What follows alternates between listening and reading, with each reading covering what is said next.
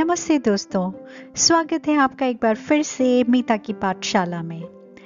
आज की कहानी है बहुत बहुत बहुत पुराने ज़माने की, जब हर जगह पर राजाओं और राजकुमारों का राज हुआ करता था। तो आज की कहानी है उसी युग से और जिसका शीर्षक है, खुद को सर्वोत्तम बनाओ।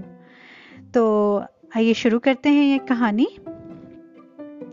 एक राजकुमार अपने सुंदर बगीचे में टहल रहे थे। कि अचानक उनके मन में एक ख्याल आया।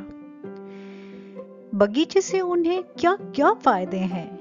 राजकुमार ने यही सोचकर आम के पेड़ से पूछा, बताओ, तुम मेरे लिए क्या कर रहे हो?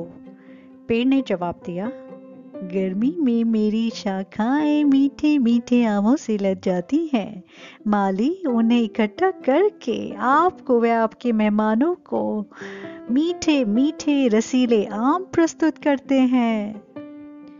शाबाश, राजकुमार बोले। फिर राजकुमार ने विशाल, बहुत पुराने वट वृक्ष से यही प्रश्न किया।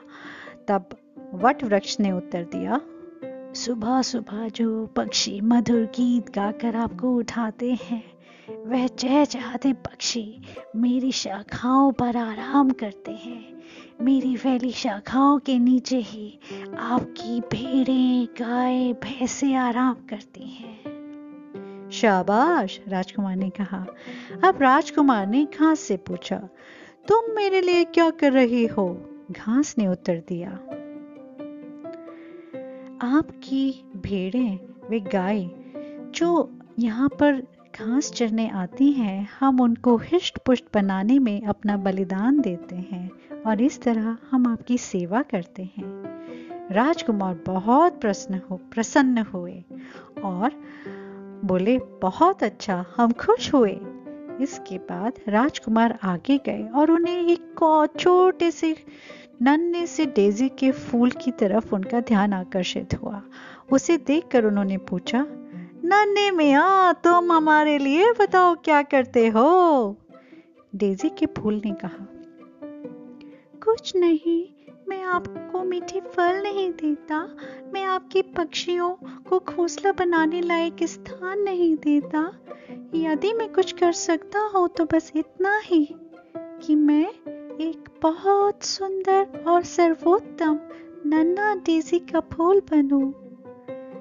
ये शब्द राजकुमार के दिल को छू गए। घुटनों के बल झुक कर उन्होंने बड़े प्यार से उस डेजी के फूल को छुआ और कहा, शाबाश नन्हे फूल, तुम जैसा और कोई नहीं। मैं तुम्हें हमेशा अपने परिधान के बटन होल में लगाऊँगा, ताकि मुझे यह महान सच्चाई हमेशा याद रहे कि मैं जहाँ तक हो सके अपने अंदर सर्वोत्तम बनने की इच्छा शक्ति को विकसित करूँ। यह मेरे जीवन की बहुत बड़ी और सर्वोत्तम उपलब्धि होगी। और इन्हीं शब्दों के साथ यह कहानी समाप्त होती है। धन्यवाद।